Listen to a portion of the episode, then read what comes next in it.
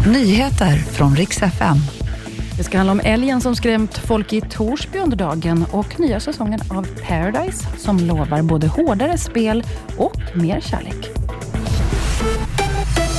Ungerska parlamentet har alltså röstat ja till Sverige i NATO nu på eftermiddagen. Landet var alltså det sista medlemslandet att godkänna Sverige och beskedet var väntat för strax innan parlamentet öppnade så höll också premiärminister Viktor Orbán ett tal med besked om att man skulle rösta igenom Sverige. Men nu är det alltså klart. 188 röstade för och 6 personer röstade emot.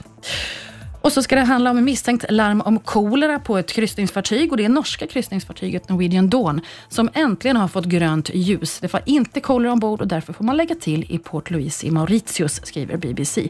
2000 passagerare fanns ombord och minst 15 visade tecken på magsjuka och då fick man vänta på tester. Men nu är de klara och larmet är avblåst så ska det handla om en ny säsong av Paradise som är på gång. Det här är ju den snällare versionen av Paradise Hotel, men nu är den tillbaka. Tone Sekelius är tillbaka som programledare en säsong till. Och förra året då var det mycket fokus på att programmet fick just nya regler med fokus på samtycke och så vidare. Enligt programledaren så ska årets säsong vara känsloladdad, innehålla både hårdare spel men också mer kärlek.